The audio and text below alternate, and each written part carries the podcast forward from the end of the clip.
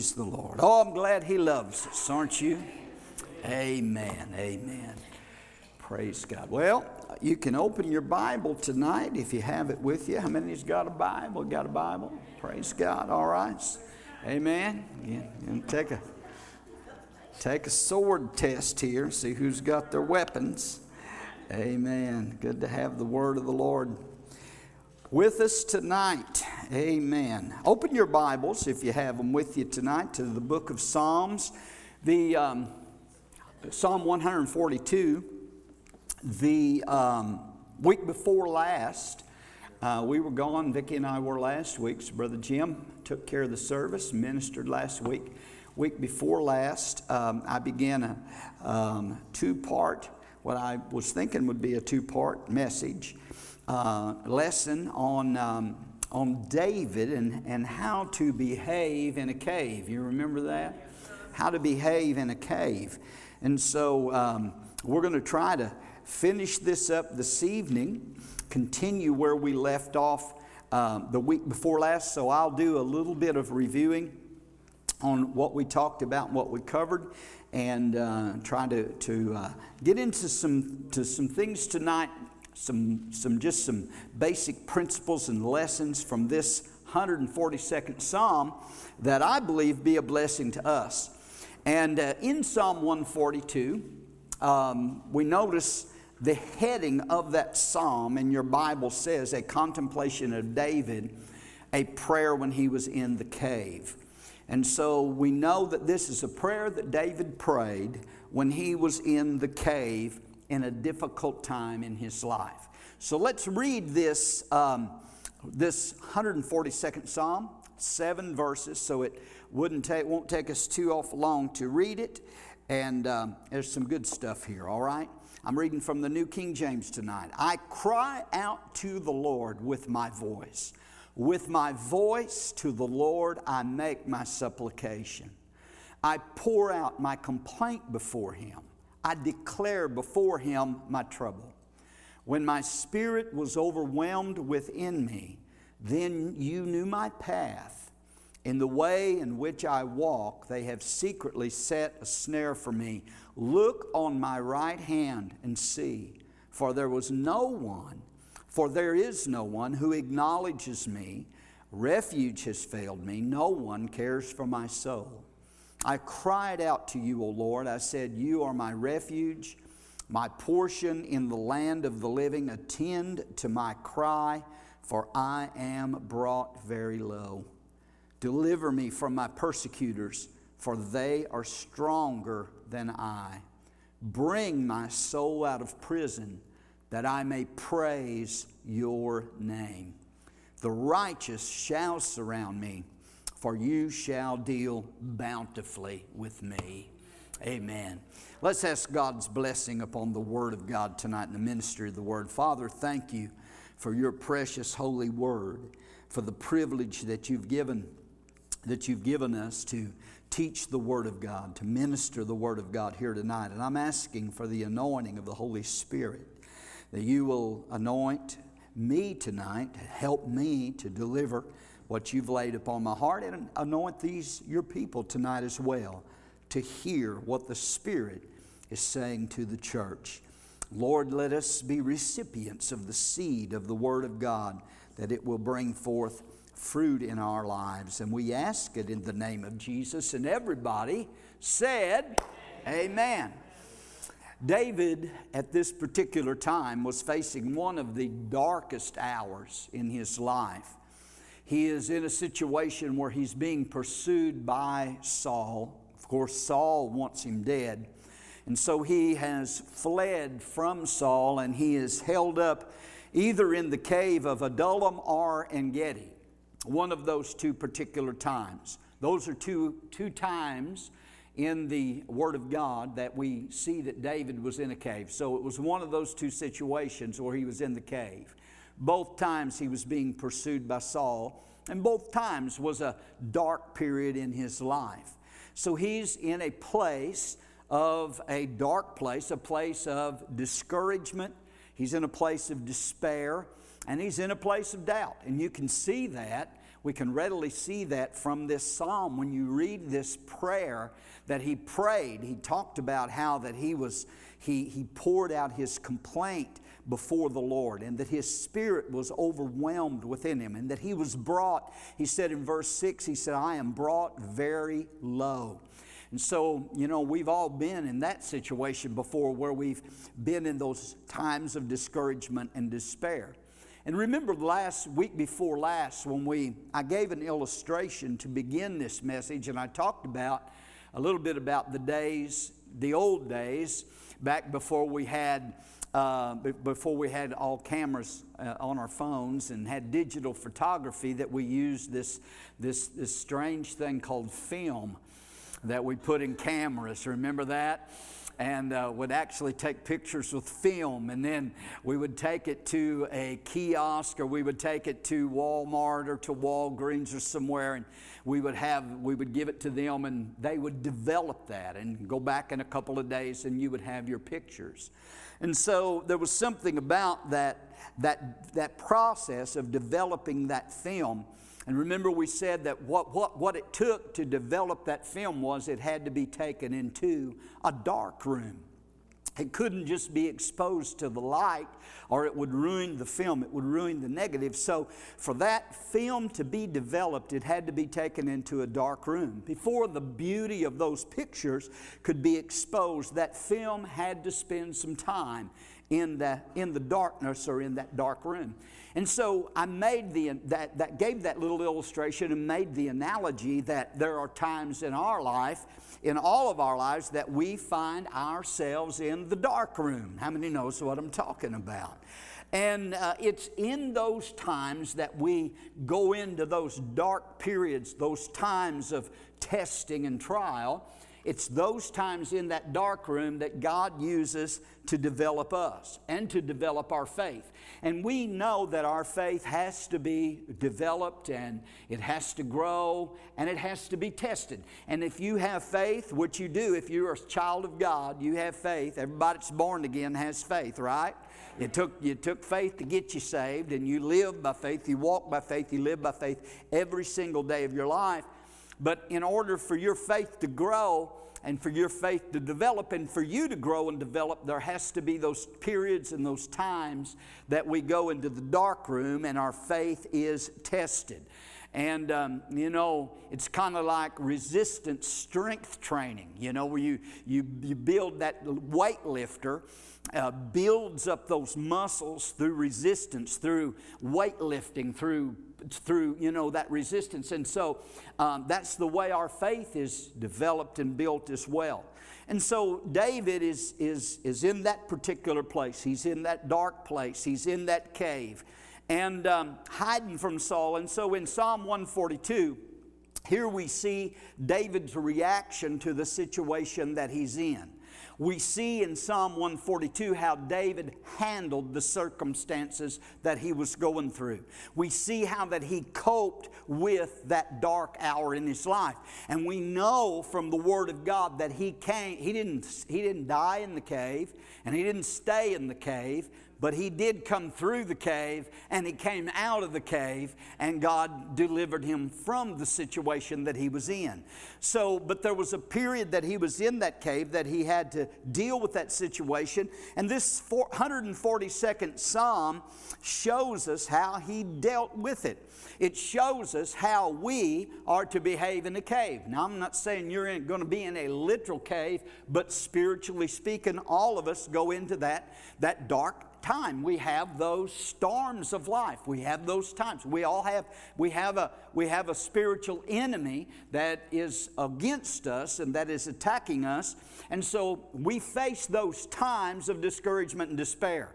So week before last i spent some time laying foundation of this of this message talking about discouragement. How many remember that? And i'm not going to go back into all that but we talked about discouragement and how that discouragement is one of the chief or probably the chief tool that satan uses to bring, bring god's people down to defeat you and to um, rob you of the blessings of the lord in your life And everybody gets discouraged. I know, you know, there's some people maybe say, well, not me. You know, I heard a preacher one time say, I never have a down day. I never get discouraged. Well, praise God for that. Amen.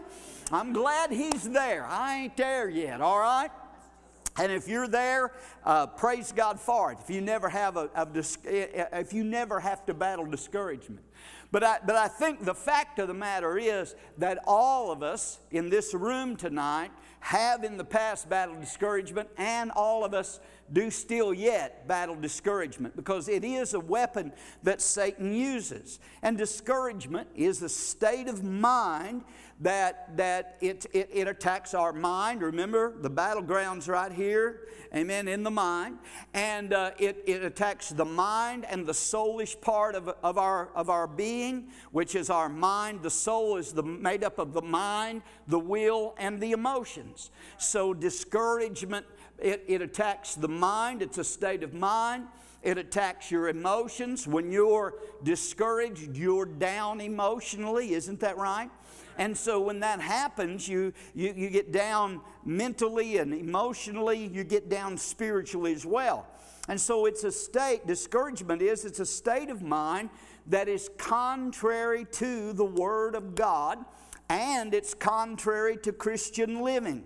It's a state of mind that we as Christians must always resist.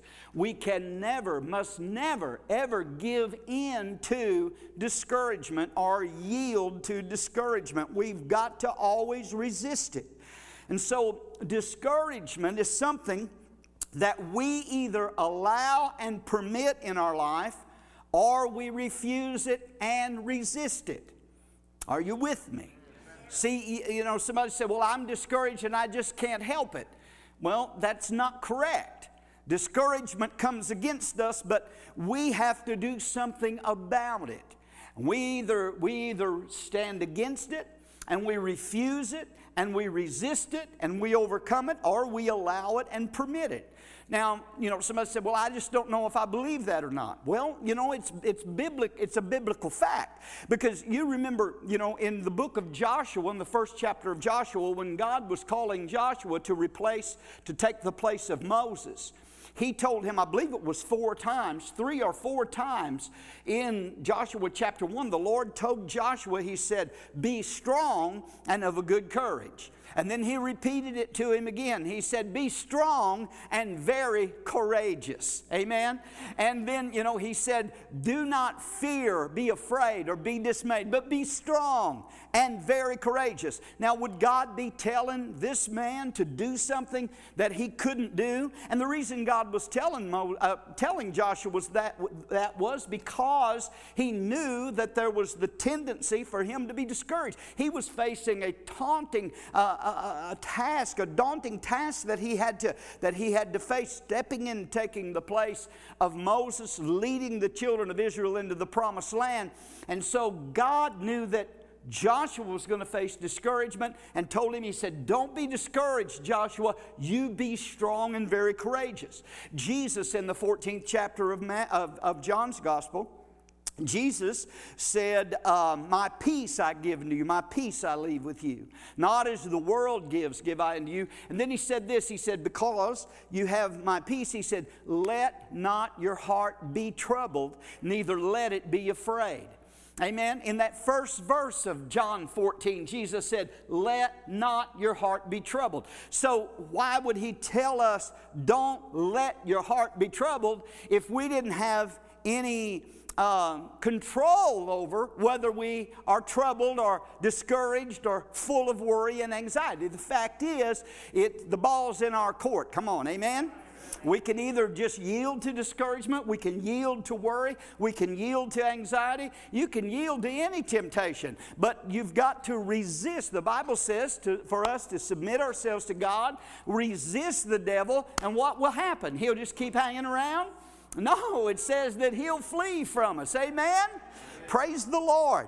So we've got to uh, we've got to, to guard our hearts. We've got to guard our minds because we decide what we will. We you you make the decision. I make the decision every day what we're going to allow ourselves to dwell on, to meditate on, to think about by the things we listen to, what we watch. You know, um, what we read. We we sit around and we fill our mind with stuff, and the enemy comes and puts thoughts in our minds those thoughts have to be dealt with.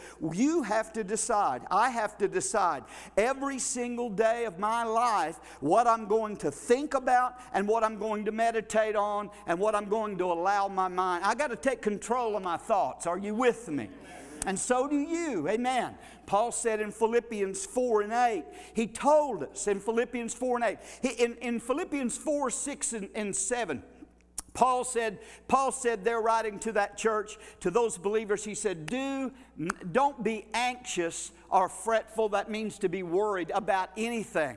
But in everything, in every situation, by prayer and supplication, with thanksgiving, let your requests be made known to God. And then in verse 7, he said, And the peace of God, which passes all understanding will guard your hearts and minds through Jesus Christ. That's what you need instead of discouragement, instead of anxiety, instead of worry, instead of fretting. What you need and I need is the peace of God that guards our minds and guards our hearts. And then notice in verse number eight what he says there.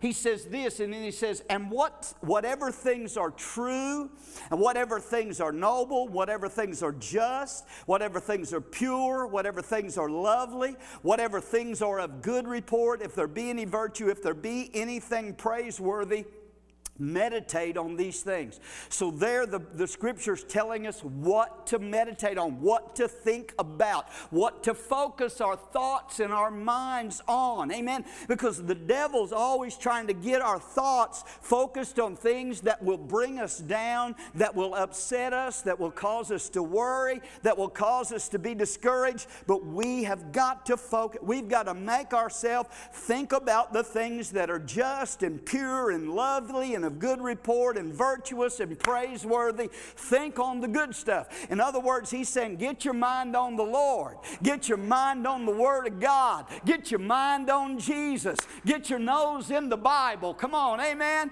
Get some scriptures and start meditating on the Word of God. Hallelujah. See, you may be going through a cave or in a cave tonight, but but and going through that dark place in your life right now, but but you need to know how how to behave when you're facing the cave. Can I get an amen? Praise God. Amen. So, I'm still reviewing.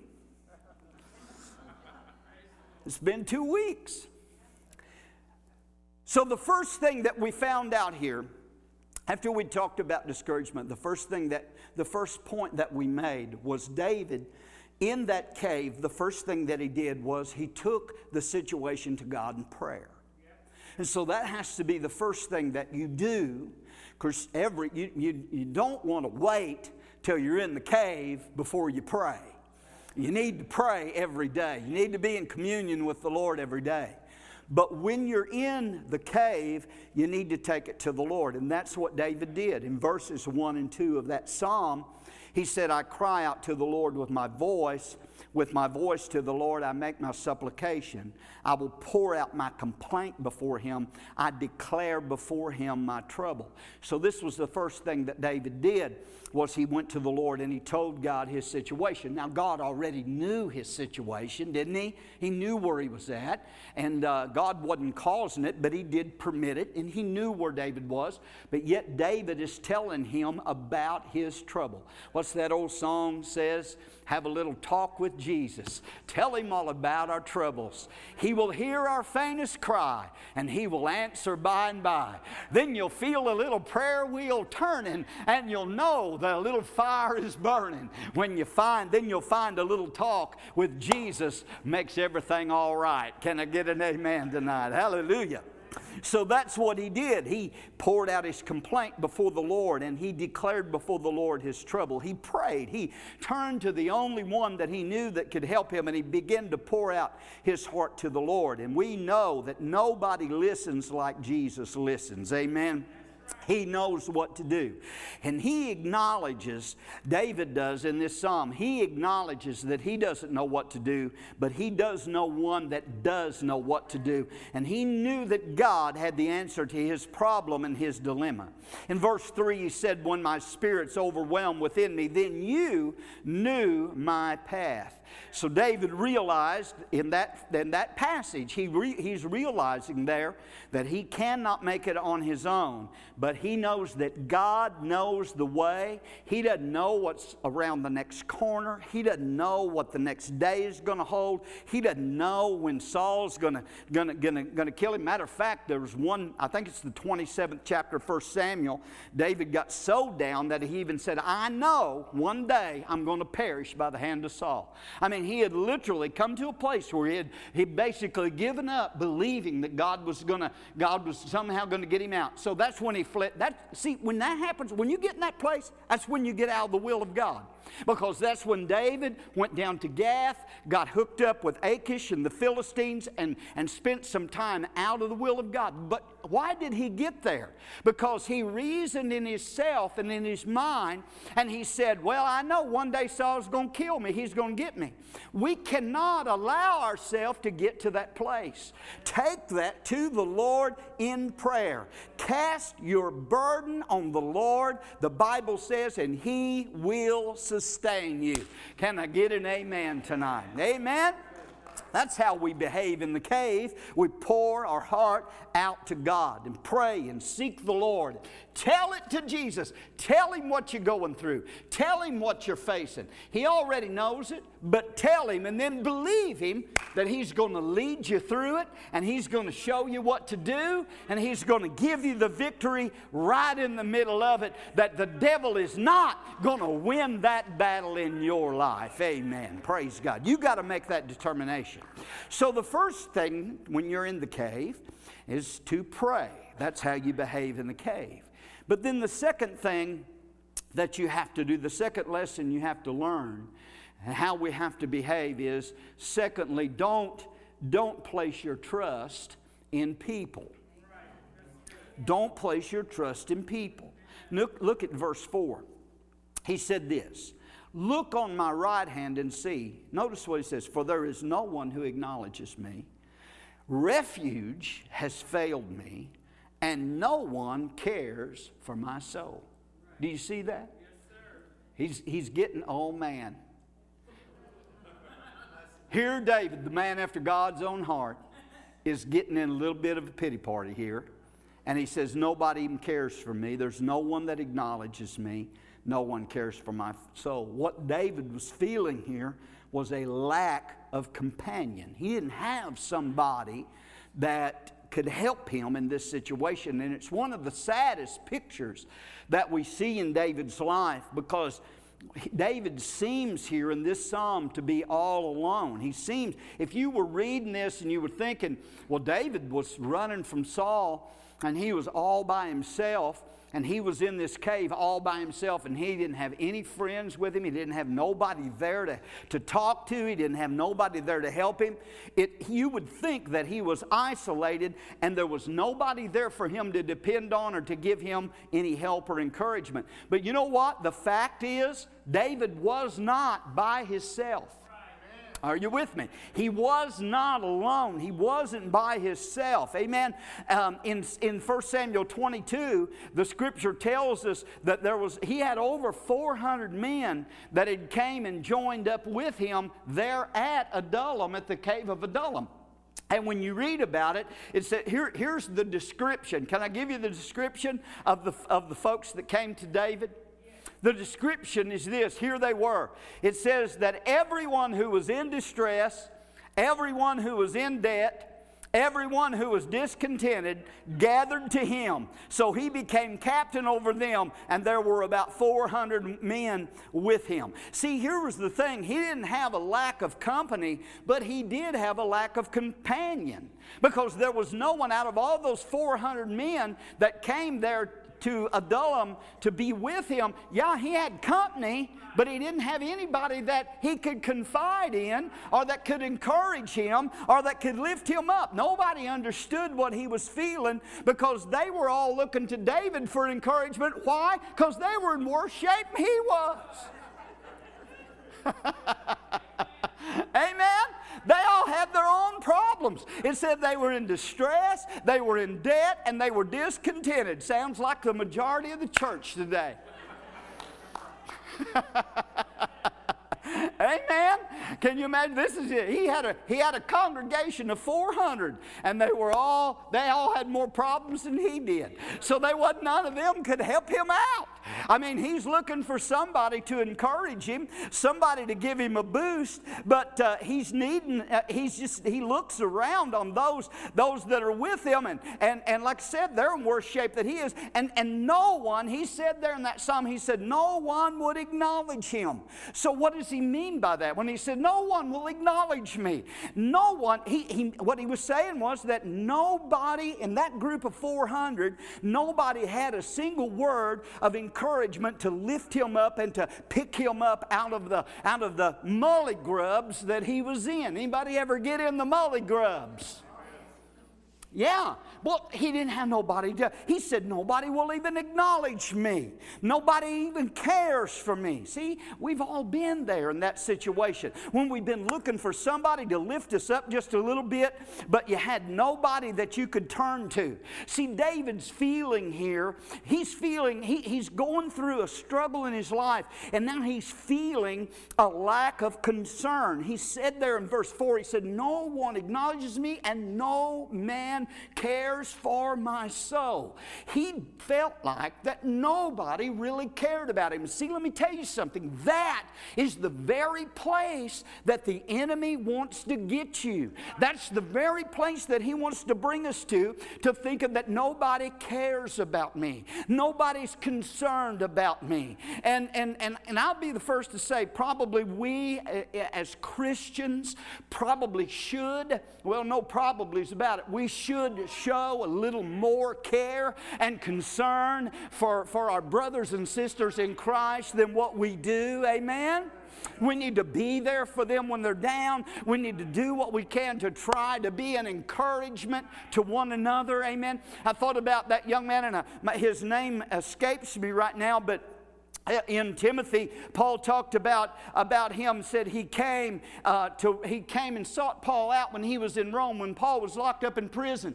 And he said, He came to me and he sought me out. And he came to where I was and said, Here's what Paul said about this man. He said, He often often refreshed me. He can't, he, just him being there, just him showing up to, to, to be there when everybody else had forsaken Paul and left Paul. It was an encouragement and a refreshing in Paul's life. And so we've all been in that place where nobody, where we feel like no one understands and no one cares and no one knows what we're going through. I thought about how that when Paul wrote to Timothy, and he said this to Timothy, he said, uh, he said at my first defense when he was going to stand before, before Nero. He said, At my first defense, no one stood with me, but all forsook me. But the Lord, here's the thing, but the Lord stood with me, and the Lord strengthened me. See, that's the thing. I, I, it's always good. It's always good when you got somebody that'll come along and give you a word have a word of encouragement and, and have the tongue of the learned, as the Bible says, to speak a word to the weary in due season. We need to have that word in due season that can pick somebody up and lift up their spirits and give them some encouragement. Amen. But can I tell you what? When everybody's gone, when everybody's forsaken you, when you're standing all by yourself, when you're like the Apostle Paul, where he says, where he said, every everybody left me. Hallelujah. I want you to know the Lord will still be standing by your side. He'll never leave you and He'll never forsake you. Amen. So don't depend, you know, like I said, it's good when somebody can and does encourage us. But don't get in that place where we're, where we're saying, oh, nobody cares about me. I just think I'll quit. Just think I'll give up. Nobody loves me. Don't depend in, in, hey, receive encouragement when you get it, but don't depend on others for your encouragement because it may not be there. It may or it may not be there. So here's the third thing, though. When it's not there, what do you do? Because here's what David was thinking, and here's what he was facing. He's got 400 guys there that's all in a mess. They got their own problems. They're not encouraging him. So when that, com- when that happens, that's when you have to do this third thing. This is how you behave in a cave. That's when you got to, when nobody else encourages you, that's when you got to learn how to encourage yourself in the Lord your God. Amen? David did this on another occasion too in, uh, in 1 Samuel chapter 30 when Ziklag had been burned with fire and attacked by the Amalekites. And everything that they had was lost. And you all remember that story. And everything that they had was gone and uh, his men spoke of stoning him, but the Bible said in that lowest point in David's life that he encouraged himself in the Lord his God. But here we see, I believe, I believe what David does here is that uh, here in this cave, he picks himself up, he dusts himself off, and then he encourages himself in the Lord we notice in verse number five how he recognizes who God is. Now, see, you know, he's poured out his complaint to the Lord. He's, he's felt uh, forsaken. He said, Nobody cares for me. Nobody acknowledges me. Nobody will, will give me a word of encouragement. But then notice verse 5. He says, I cried out to you, O Lord, and I said, Now, here now he's starting to get the uplook. Oh, glory to God. I'm about to have a, have a Pentecostal spell. Amen. He said, But you are my refuge my portion in the land of the living. See, listen, he may not have had anyone else that he could turn to, but then he realized one thing. He realized that he still had God. And David, here in this dark place in his life, when he feels totally abandoned and he feels that no one understood and no one cared for him, no one understood his situation, he was as down and discouraged as he has ever been, and he didn't know if he's going to get out of this alive alive or not. But it was at that very moment that he does something that is so important. That is, you know what it was? He got his eyes off his trouble and got his eyes off his problem and quit focusing on the trouble he was in and begins to recognize again who his God is and what his God can do for him. Can you say amen to that? Praise God. Amen? David stopped looking down and he started looking up. Oh, hallelujah. I got to read something. We, we got a song we play around here on prayer meeting days every once in a while. But in Psalm 3, listen to this. Listen to this. This is a psalm of David when he fled from Absalom, his son. He said, Lord, how are they increased that trouble me? Many are they that rise up against me. Many there be which say, which say of my soul, there is no help for him in God. And how many times the devil told you that? Ain't no help, nobody going to help you. God's not going to help help you. But thou, O Lord, art a shield for me, my glory. Notice this, and the lifter up, the lifter up of my head. Hallelujah. Sometimes we just got to get our head up out of the out from looking down and we got to get that up look. We got to look up. Amen? Hallelujah. When you look up that's where the victory is. He's the lifter up of my head. David David here, you know, he says, I may be in a cave and I may be in a dark place and I don't really know what I'm going to do, but, you know, in spite of all this, there's one thing I do know, Lord, and that is this you are my refuge and you are my portion. See, David realized something here, saints of God. David realized that there was still one that was a hiding place and a shelter for him in the storms of life, and that was his God. And I want to tell you something tonight, saints. There's one who is our refuge. He is our refuge. God is. He is our fortress. He is our portion. What does it mean there? when he said, You're my refuge and my portion. My portion. God is our portion. And I, and I got to looking at that. And, and that word portion is used here in this text. It's a metaphor of a person that's doing their part in something. So, what David was saying here about God doing his part, David was saying to the Lord, I'm doing, I'm doing my part. I'm going to pray and I'm going to trust in you. And I believe you will be my portion and you will do your part. And you will put your portion in this and your part in this. Amen. And when God puts his, adds his his blessing and His portion and does His part, there is always going to be victory that comes and deliverance that comes in our life. And I'm going to tell you something tonight. If you will do your part, God will do His part. We're always worried about the, doing something that, well, I can't do this and I can't do that. There's one thing you can do you can pray and you can trust and you can believe, and that's all God requires of you. And when you pray and you trust and you believe, that's your part. And then God, your portion, will give you His portion and do His part to bring you out and do for you what you couldn't do for yourself. Glory be to God. Amen. Hallelujah. Hallelujah.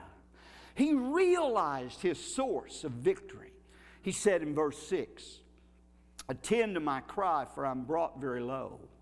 Deliver me from my persecutors, for they are stronger than I. What was he doing here? He was realizing that he had to have God, or he wasn't getting out of this. He had to have the Lord. God was his source. He said, My he said, My persecutors, God, you're going to have to deliver me from my persecutors because they are stronger than I am. Can I tell you something tonight? It's not something that you don't know. You know this. But the devil, demons, the powers of darkness are stronger than you are in your own self. Amen in your own strength and power and ability, you cannot overcome the powers of darkness. But the good news is this the good news is that you're not facing the powers of darkness in your own strength and in your own power or in your own ability. The good news is that greater is He that is in you than He that is in the world. Amen. The good news is, praise God, that the Lord Jesus Christ has given you, as a believer, as a child of God, has come to live and dwell and abide in you. And He has given you power and authority over all the works of the enemy. And He said, Nothing shall by any means harm you or hurt you. He said, You will tread upon serpents and upon scorpions. I give you that authority and that power. And the problem is with so many of us in the church today, we have been delegated that authority through the blood of Jesus, through the Word of God, through the name of Jesus. But so many times we just don't take that authority. We just, we, you know, we tuck tail and run. We don't stand up to the devil. Come on, somebody. Hallelujah. Listen, we've got a source of victory tonight. It's not me, it's not my strength, it's not by my might, it's not by my power, but it is by His Spirit, saith the Lord of hosts. Praise God. Amen. That's what David was admitting here. See, listen, here's David, a man that has been, he has been anointed king to be king over Israel. He hasn't taken the throne yet, but Samuel has come and has anointed him uh, to be king over Israel. Here we're, we're, we're, we're talking about this, this man that killed as a, as a, as a a, a, young shepherd boy, he killed a bear and a lion with his own hands, with his bare hands. Amen. We're talking here about a, a, a, a guy that stood before the giant Goliath with nothing but five smooth stones in his shepherd's bag and a slingshot. And he brought down the giant when the whole rest of the armies of Israel were afraid of him. Amen. And this man, David, stood there and defeated, defeated Goliath with a sling and a stone. This is the man that they said, they sang songs about David. Did you know that? They sang songs about David. And they said, oh, they, they, they, they the, the ladies and all them would dance on the streets and say, Saul has slain his thousands, but David has slain his tens of thousands. I mean, he's a pretty big shot. Come on, somebody. He's killed bears and lions and giants. He's anointed king. He's ha- he has the people saying he's slain his tens of thousands. He was referred to as the man after God's own heart. But can I tell you what? He didn't lean on any of that. In spite of all of that, David admits that these enemies that he is facing are stronger than I. And he says, if anything is done, it's going to have to be God that does it for me. That's humility. And that's the place we got to get in, praise God. Within myself, I can't do it, but praise God, my faith is in Him tonight. Amen. He will bring me through when the enemies are stronger than I am. Amen. He's admitting that. If victory comes, it's got to come through God and through God alone. And can I tell you something, folks? That is the key to every single victory in your life and in my life. Amen? Amen. Praise God. I'm going to skip some stuff so I can finish this. I was going to preach a little bit about David and Goliath, but we'll go on. Your enemies may be stronger than you, they may be more powerful than you, but they are not. I said they are not stronger than your God. They are not stronger or more powerful than the Spirit of the Lord that's on the inside of you. And that's what Paul said to that Corinthian church. What? Don't you know that your bodies are the temple of the Holy Spirit and the Spirit of God lives in you? It was like he was, he was just flabbergasted that they couldn't get that. And I think sometimes, sometimes we, we, we fail to realize that, that this body is the temple. God, the Holy Ghost, is not dwelling in some house. He, he's not living here in this building, and we just come and meet with him here on Sundays and Wednesdays. Oh, no, no, no. Your body is the temple. He's not dwelling in a, in a house made with hands anymore. He moved out of that Holy of Holies when that veil was written too, and he came to live and dwell in the bodies of every born again, blood washed, spirit filled child of God. Come on, amen. The power of the Holy Ghost is in you. Jesus said, You shall receive power after the Holy Ghost is come upon you. You and I need to understand, and we need to realize who we are and what we have in Jesus Christ and through the power of the Holy Spirit. Spirit. He's stronger, the enemy's stronger than me, but he's not stronger than the God that lives within me. Woo! Hallelujah. Amen. Amen. Amen. That'll encourage you. That'll encourage you. Yes, sir. When you get to talking like that, that's the way you got to talk. You, I'm talking about encouraging yourself. That's the way you got to talk. Get on out of here, devil. Greater is He's in me. He's in the world. Jesus whooped you at Calvary. Jesus knocked your teeth out, Slewfoot, 2,000 years ago. Hallelujah. He crushed your head at Calvary. The blood of Jesus is against you. That's Encouraging yourself in the Lord. Last of all, I got to close. I got to finish. Got three minutes. I ain't never been able to close a sermon in three minutes in my life. Fourthly, this is vital. This is simple, but it's important. Don't lose your praise when you're in the cave. Don't lose your praise when you're in the cave. Verse 7 of that 142nd Psalm says this Bring my soul out of prison. This is still the prayer of David to the Lord. Bring my soul out of prison that I may praise your name. Whew.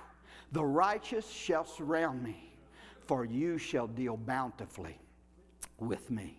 Here's the climax of the story right here. Here's the climax, the climax of the prayer. And that is this David is set for praise.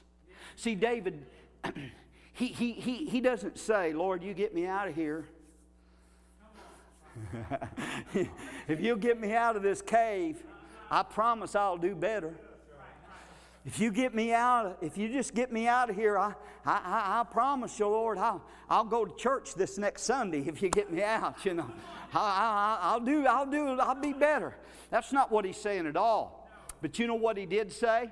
He said, God, if you get me out of here, if you'll be my helper in this, if you'll deliver me from my enemies, if you'll get me out of this cave, if you'll deliver me from the hand of Saul, which I know you will, he says, if you'll get me out of here for no other reason, no other reason, but so that I can just give praise unto your name.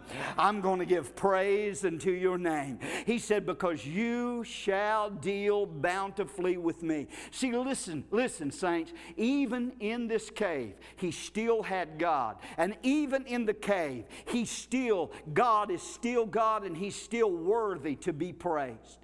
And you may find yourself tonight in the dark recesses of that cave of discouragement.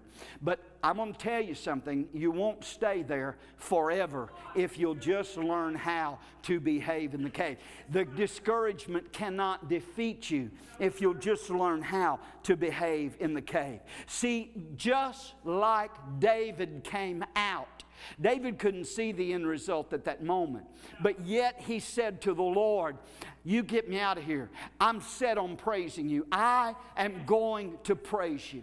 And so, even when, see, this is the key, and I know we preach on this, you know, we've preached on this, this thought before, but this is the key is pray if you can praise God in the cave if you can praise, glory to God. If you can praise God in the cave and praise God in the dark, you can praise your way out of the cave, out of discouragement, and into victory. Amen. Because God inhabits and dwells and lives in the praises of His people. And there's one thing that old Slewfoot can't handle. There's one thing that he can't stand. He cannot stand it when a child of God begins to lift up those hands, even in the midst of the cave and even in the midst of discouragement, and begins to exalt God Almighty Almighty and praise the name of Jesus and worship the Heavenly Father. Hallelujah. I'm telling you, heaven will come down. The lights will come in in that dark cave, and every demon and every devil and every doubt of despair and discouragement will have to go and will have to leave and will have to flee if you'll learn how to praise God in the midst of the cave. Hallelujah. You're coming out. You're coming out you're coming out. Amen? Oh, hallelujah. Hallelujah. I'm going to close with a story. I was going to tell this the other night, but I, did tell this at, at uh, prayer service the other day. Worship team, you could, you could make your way back because I think I'm done. My time's up. I, I, I was last week while I was camping reading a book uh, by Dr. Lillian B. Yeomans. The book was written in 1926. Lillian Yeomans was a medical doctor in uh, the early, uh, early part of the 20th century, late 19th or the 20th century. And uh, she had been uh, addicted to cocaine, some other uh, drugs. But anyway, God had delivered, not cocaine, it was morphine, that's right, sorry. Morphine. She was taking morphine to just kind of calm her down. But anyway, God delivered her from that. But in, in, in this book, and, and she became a minister with the assemblies of God. God saved her, delivered her, called her to preach. She became a minister with the assemblies of God and uh, saw God just heal people miraculously. But she told the story in this book about uh, a missionary from China who had, who had got smallpox. She had been ministering to those people in China, and this was when China was open to the gospel back in the early 1900s. And um, she had gotten smallpox. Of course, at that time, there was no cure at all for smallpox. So they put her in an infirmary, this missionary, put her in a room, pretty much, you know, just put her there to die. And, uh, but the Lord spoke to her heart. And the Lord told her just to praise Him. She